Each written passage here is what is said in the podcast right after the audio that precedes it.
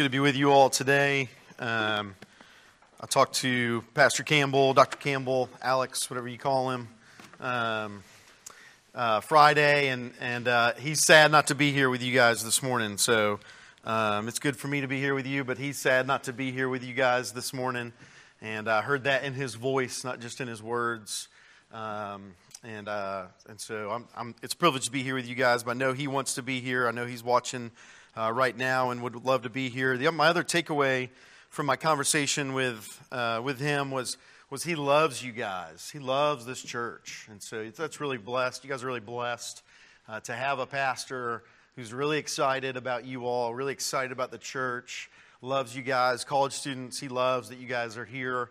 And so uh, that was exciting to hear uh, him talk and share that. Be in prayer for your pastor. I sent a text to a pastor friend of mine this morning. It's just a weird job at times. And then when you get COVID and you're excited about your first launch Sunday of the fall, uh, it can be discouraging. And, uh, but he's excited. Uh, he's excited for, for what's happening. But, but be in prayer for your pastors as well uh, and the work that they do. It's just a weird job at times. Um, it's a it's a daunting job at times to preach and to do those things. So, but I'm happy to be here with you guys uh, this morning. We're going to be looking at Psalm two. Um, I am the new Erskine RUF guy. Um, I went to staff training. John wasn't there because he had his foot surgery. For those of you know John, and um, and so I was sad. I haven't been able to meet up with him. I want to meet up with him soon when our schedules calm down from the beginning of the semester. But as I was at RUF staff training uh, one guy walked up to me and said, Erskine, RUF, you're replacing Paul Patrick. Uh, he's been there 19 years. You going to do 19 years? And, um, you know, Paul's done 19 years. I think John's around the same. And I wanted to be like, shut up, man. I'm just, you know, like, I'm just trying to do one year and not mess it up, right? So it's, it's daunting to come into an area where there's two very seasoned RUF guys who have done faithful ministry. I was a part of Paul's ministry. Paul did our wedding. So it's an intimidating uh, culture to come into a little bit, and uh, we'll just take one year at a time, but it's good to be here with you guys this morning. As I've been thinking about, um, you know, it was a kind of a crazy week if you watch the news. College students, sometimes you can be in your own world and miss some of those things, and it's very understandable. Uh, but it's been kind of a crazy week in our world with what's happening in Afghanistan and the things that are going on, and it's just been uh, kind of a daunting week on the, if you go to any news site uh, that Afghanistan and the things that are taking place are there uh, kind of take the center stage. And I think as you see that, um, I, I, jumped into, I'm reading through the Psalms for my own personal uh, study. And the Psalms are a great place to go and ask questions about what's going on. They're very real, and they're real time for real people. And I think Psalm 2 this morning meets us in the world that we're in whether it be Afghanistan and the kind of the madness that's taking place there and the, and the sadness that's taking place there, whether it be the things that are in China. I watched a video this morning of a, a, a church under being arrested uh, in China, a house church, um, and they arrested 10 kids and took them to jail this morning for worshiping Jesus. And so you just, at times, you're left with the things that are going on. There's, there's been other things in the recent past. It was in May when I was with the Erskine RUF group at Edisto, and there was a, a gas pipeline shut down. And we're like, can we get off this island? And I was like, can I fly home to my family? This is crazy, right? Because Russia's hacking our pipelines. And, and it just feels like a crazy world. And I think Psalm 2 has just been in my mind of, it begins, why did the nations rage? And that's just been in my mind as, as we are living in this world of kind of craziness.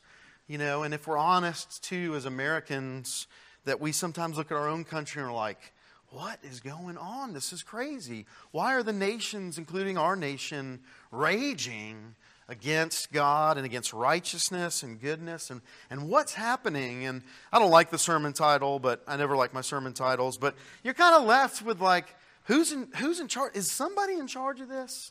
This is such a mess. This is so crazy. This is so overwhelming. This is so terrifying in moments. Is there anyone in charge? Is there anyone calling the shots? Do we have any hope? Do we have any confidence? Or are we just out here for ourselves? And that's why I think uh, we come to Psalm 2 to hear from God's word about what God says about that, what, the, what Psalm 2 in the worship book of the people of God say about that. And so we'll be looking at that together this morning. If you want to follow along in Psalm 2, I'll read that text now. And uh, we'll be walking through that together this morning. Psalm 2. Why do the nations rage and the peoples plot in vain? The kings of the earth set themselves, and the rulers take counsel together against the Lord and against his, against his anointed, saying, Let us burst their bonds apart and cast away their cords from us. He who sits in the heavens laughs. The Lord holds them in derision. Then he will speak to them in his wrath and terrify them in his fury, saying, As for me, I have set my king on Zion, my holy hill. I will tell of the decree. The Lord said to me, You are my son. Today I have begotten you. Ask of me, and I will make the nations your heritage, and the ends of the earth your possession. You shall break them with a rod of iron and dash them in pieces like a potter's vessel. Now, therefore, O kings, be wise. Be warned, O rulers of the sun, O rulers of the earth. Serve the Lord with fear and with joy, with trembling. Kiss the Son, lest he be angry and you perish in the way, for his wrath is quickly kindled.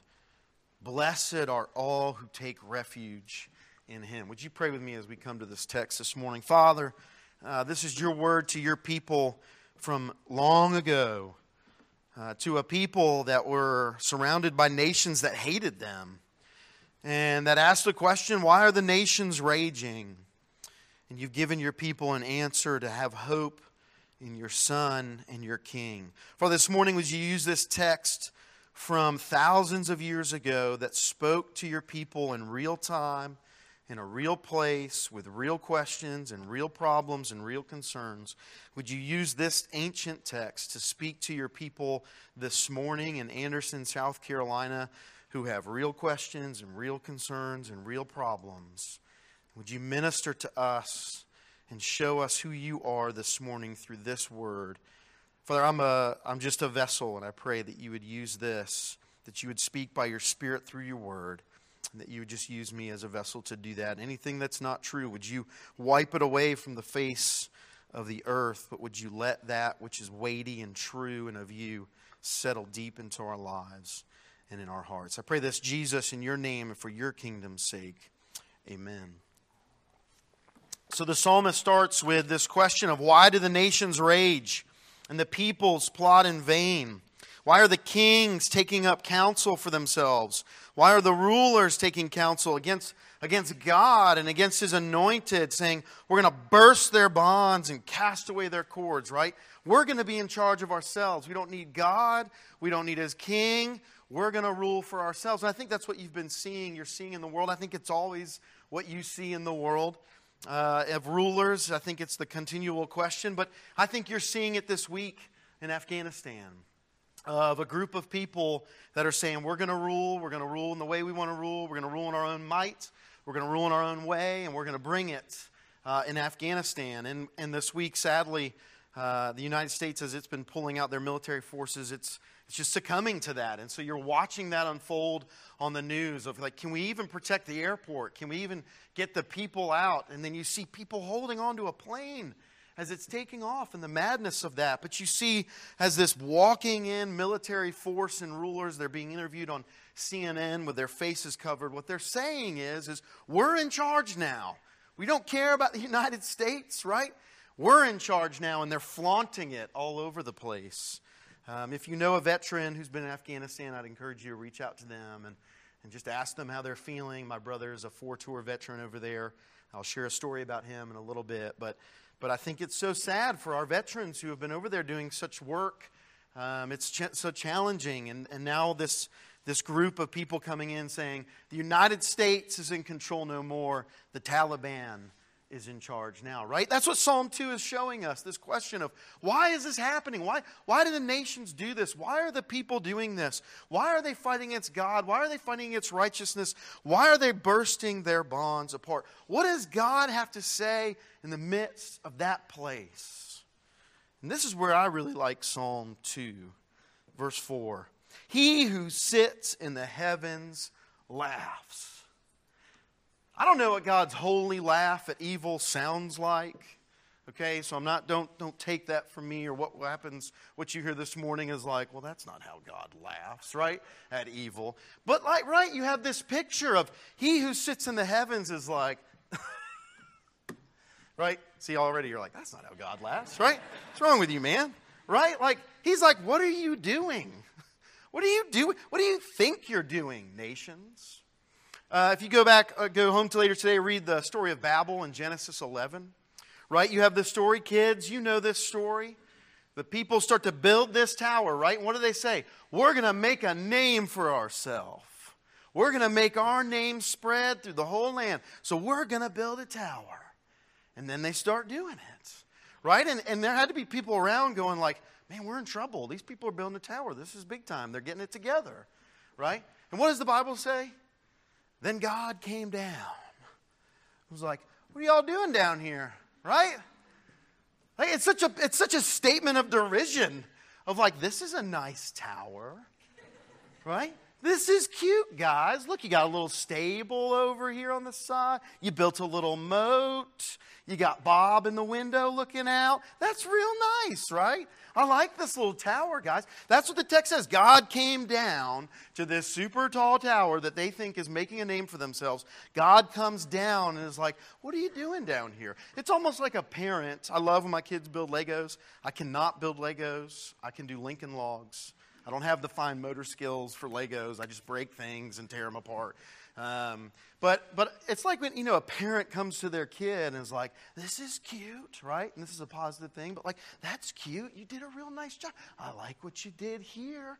My kids have magnet tiles, right? They'll build stuff and they're like, this is a starship which will take over the world on magnets, right?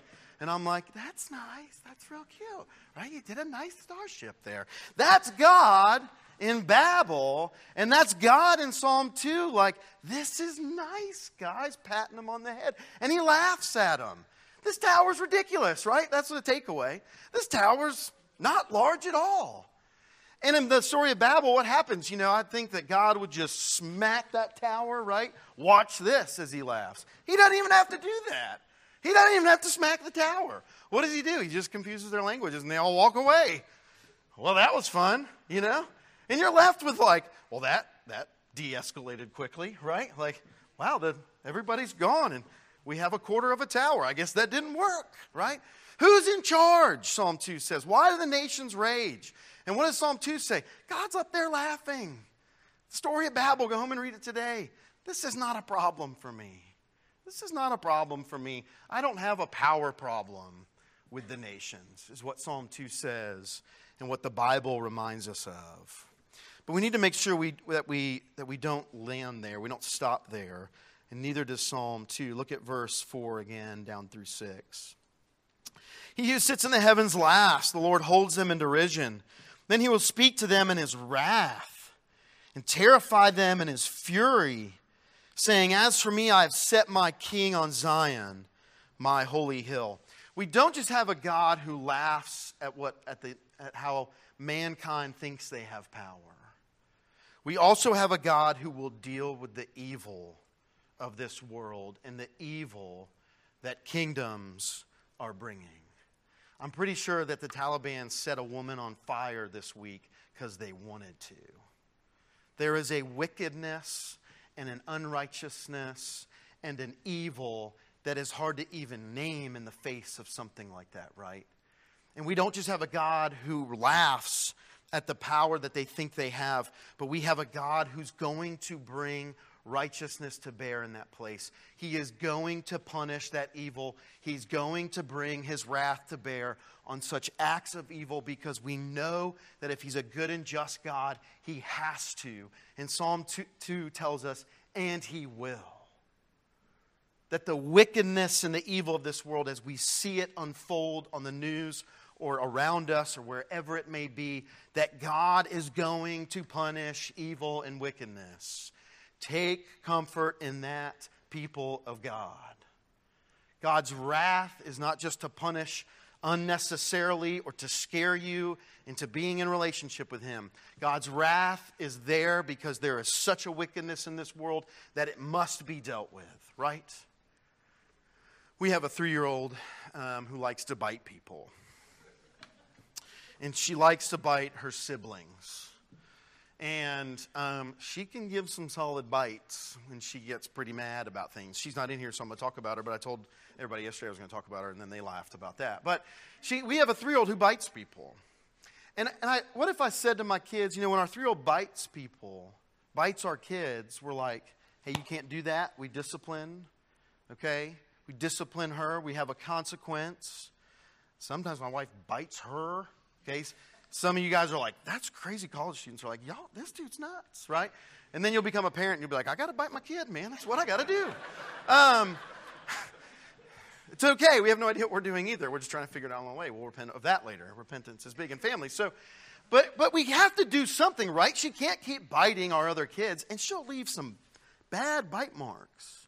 We can't, what if we just said to our kids, uh, yeah, Madison, but we forgive you. You know, we forgive you. And so you're not going to do that anymore. You know, our other kids would be like, What? Particularly her five year old sister would be like, What? Punish that girl, right? By the way, she's going to keep biting me unless you deter her from biting me in the future. We know that. That's a basic, common human instinct that we know and that we have. That evil and that wickedness and our sin has to be punished in some way, right? And that's what Psalm 2 is saying. You have a God who doesn't just have a, who doesn't have a power problem, but who also will bring and punish that wickedness according to how it needs to be punished. Take comfort in that. We're going to talk more about wrath in a minute, that maybe some of you are a little scared of that. But take some comfort of the evils that you see around you. There is someone powerful enough to deal with them, and there's someone who is going to deal with them in his perfect justice and righteousness at some point. There is an accounting for the evil and the wickedness of this world. Take comfort in that people of God. Well, what is the hope then that we have? If we have that God, why is still he letting the Taliban rage or China or bad people in the United States, whoever they may be? Well, let's go back to the text. Let's start at verse 6 and work down a couple verses. As for me, I've set my king on Zion, my holy hill. I will tell of the decree. The Lord said to me, You are my son. Today I have begotten you. Ask of me, and I will make the nations your heritage, and the ends of the earth your possession. You shall break them with a rod of iron, and dash them in pieces like a potter's vessel.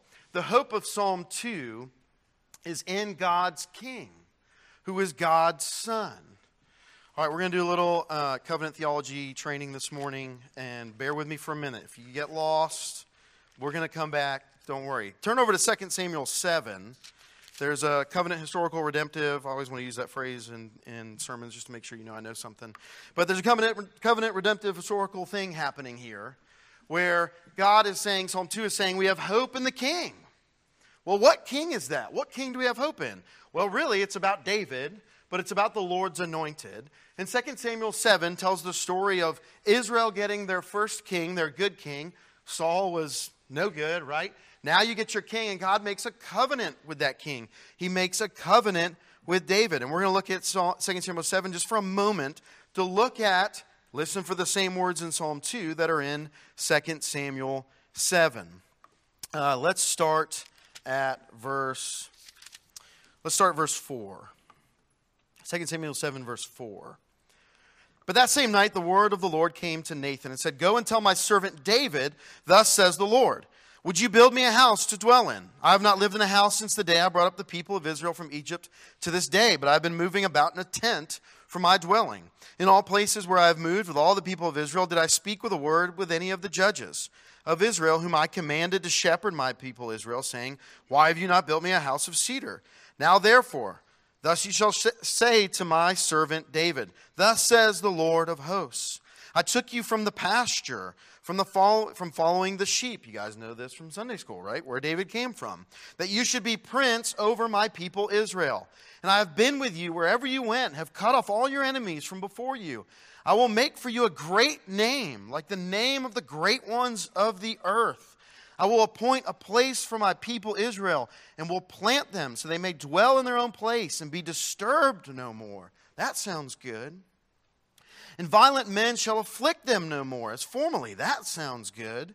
From the time that I appointed judges over my people Israel, I will give you uh, rest from all your enemies. Moreover, the Lord declares to you that the Lord will make you a house. When your days are fulfilled and you lie down with your fathers, I'll raise up your offspring after you, who shall come from your body, and I will establish his kingdom. He shall build a house for my name. I'll establish the throne of his kingdom forever. Forever kingdoms are better than non forever kingdoms, right? I will be to him a father, and he shall be to me a son. When he commits iniquity, I will discipline him with the rod of men and with the stripes of the sons of men. But my steadfast love will not depart from him as I took it from Saul, whom I put away from before you. And your house and your kingdom shall be made sure forever before me. Your throne shall be established forever. In accordance with all these words, in accordance with all this vision, Nathan spoke to David. David is the king of Psalm 2 that they're talking about, right? Eternal kingdom, kingdom of rest, kingdom of, a, of dominance over the enemies of the people of God. And then David's offspring are to be those kings as well, that he will establish that kingdom forever through David's offspring. There is this hope in this kingdom. If you go read after this, uh, later today, David starts wrecking some enemies, man. He takes out the Philistines, takes out the Amalekites, takes out the Syrians, and it's like, okay, well, 2 Samuel 7 is true. David's taking people out. He's establishing rest for his people, he's establishing peace, he's establishing dominance. This is God's man. All right, it's happening right in front of our eyes. And then you know what happens in 2 Samuel 11? David murders a man so he can uh, hook up with Bathsheba. And you're like, uh oh the king is not righteous. This is our king?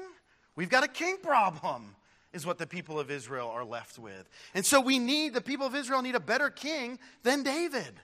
And what is the story of the Old Testament as it goes through after David? I guess we'll do it like this. right?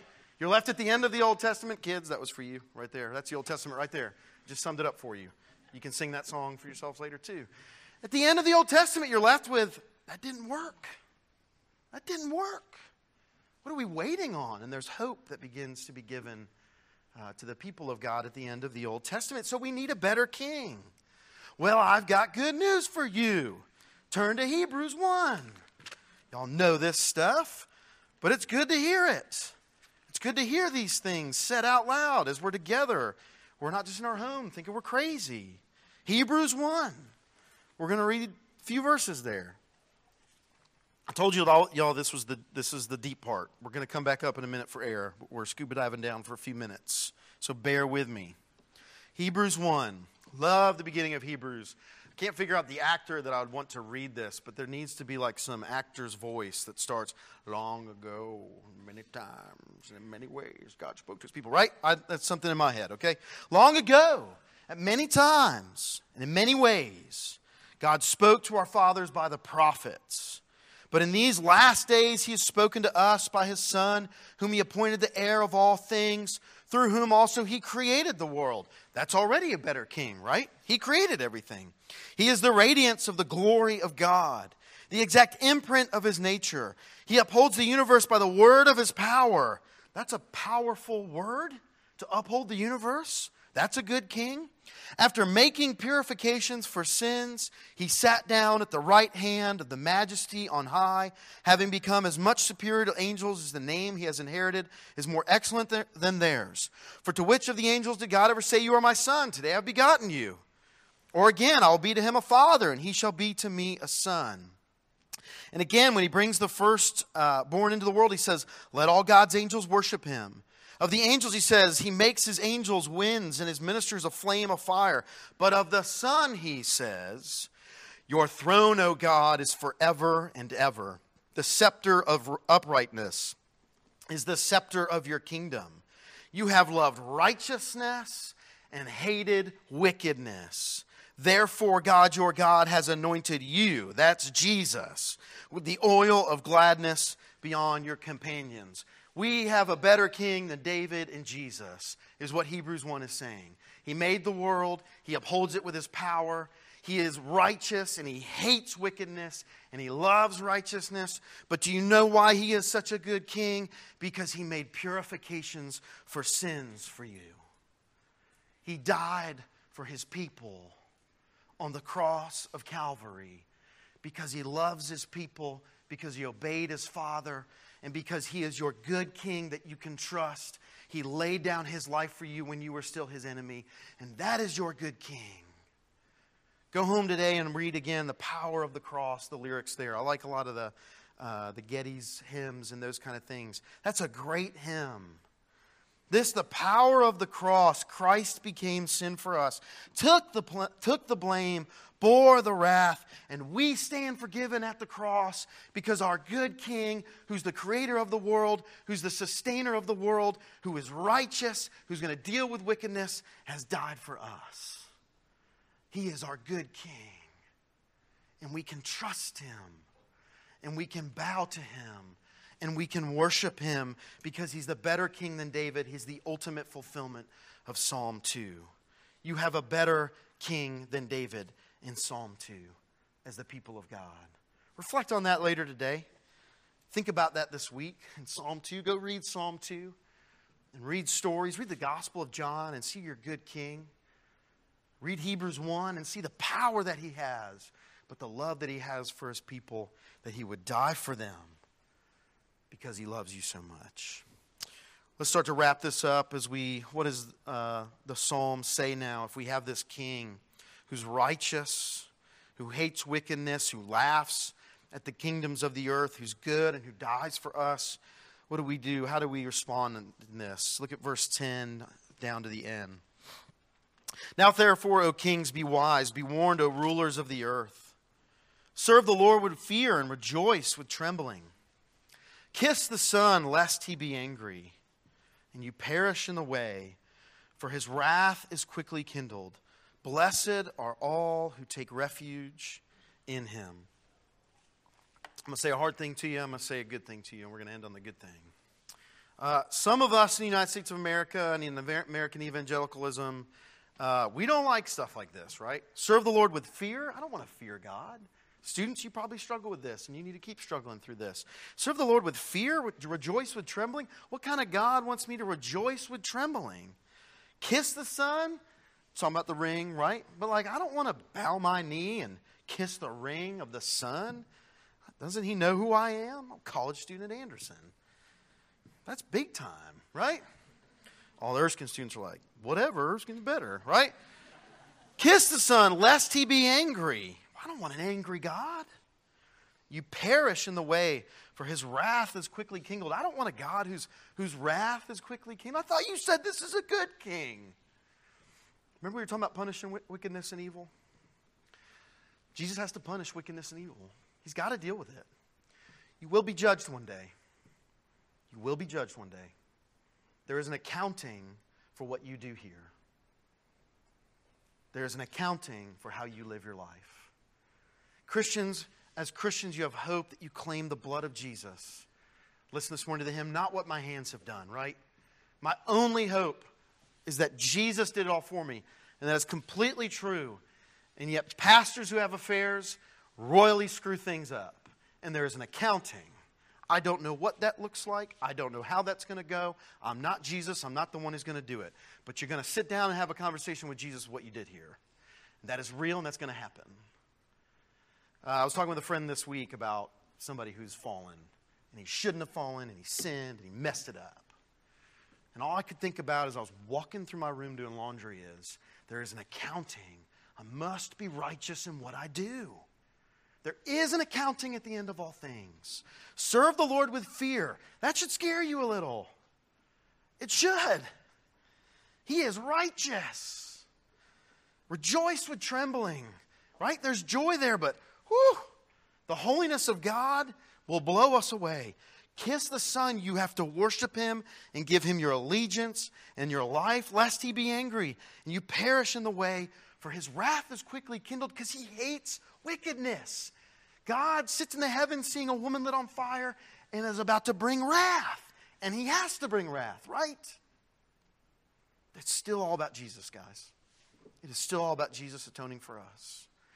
Those of the people of God, we must be being sanctified, right? Are you RUF people?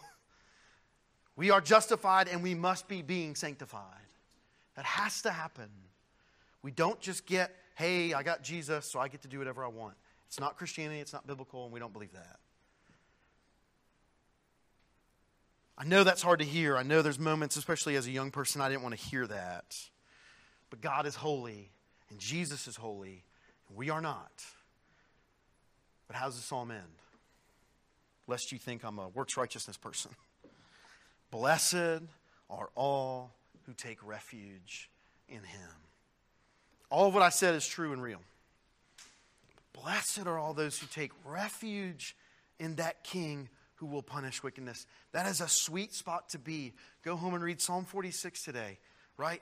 Though the mountains quake, though the earth trembles, though everything's falling away, I have sweet refuge in my God who will walk over me and will have the streams of Zion was where I will walk. Right? Martin Luther wrote that when people were trying to kill him. Martin Luther wrote, A Mighty Fortress is Our God, based off that hymn. And all of that is true. I'll close with this based off Blessed are all who take refuge in him. My brother's United States Marine. Uh, he's a tanker. He's been in since 2003, since I went into Erskine College. Um, my brother's a bad man. And I don't mean he's like a bad man like the Taliban. I mean, he's a bad man. Uh, he's United States Marine, drove tanks, did four tours. Um, and as Americans, one of the things I would love to do is get captured by the enemy, just for fun, right? Whoever they may be. And I would love for the President of the United States to make the call to send in the Marines to get me, right? That would be a sweet moment, right? I would take refuge in the United States Marine Corps coming down, and I would look at my captors and be like, the Marines, the United States Marines are coming. Y'all best watch out, right? And I would have refuge in that as an American citizen. And my brother's driving a tank with all his tanks behind him. Here's a story from what happened over there, which is why I would take refuge. My brother was fighting the Taliban, and they've done bad things this week, so we can talk about this. My brother's fighting the Taliban, and they've taken AK 47 fire, and they're like, hey, Cook, because that's his name. And they're like, we got to blow that house up. And he's like, I ain't got to blow that house up. He put his tank in reverse and ran the house over with the tank, right? right? Heck yeah! Go Marines, baby! Woo! Right? I would take refuge in that, those people. Brother, bring in your tanks, rescue me, and save me from my enemies. As an American citizen, I have blessed are all American citizens the United States Marine Corps comes to save. We have a higher citizenship.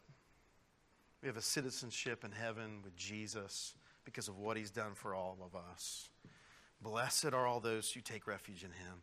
As you would take refuge in the comfort that the United States Marines are coming to get you, take even greater and far more refuge in your Jesus when wickedness and evil people come for you.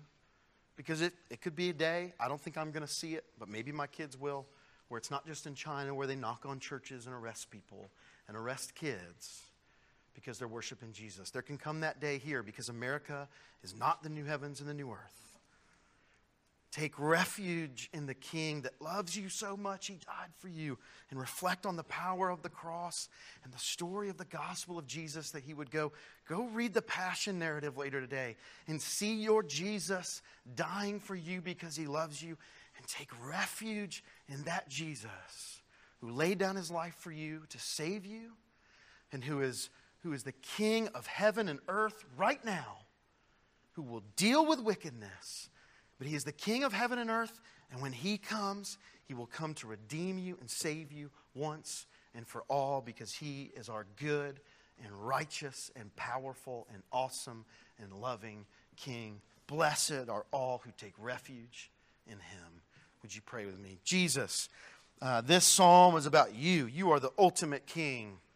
You are our ultimate King. And I pray today through this, through the reflection on this, through the reflection on these songs and these hymns and, and the reflection that maybe we can do later today and later this week as we look at Scripture as individuals in our dorm rooms or as families together at around our living room table, that we would see how good of a king you are, that we would have trust in you and we would take refuge.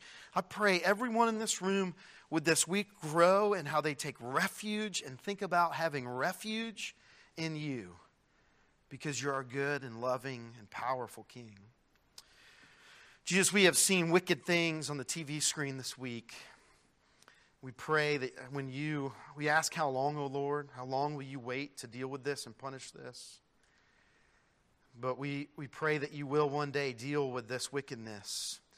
And we have great comfort that you will because you hate wickedness, because you love righteousness, and because you love your people.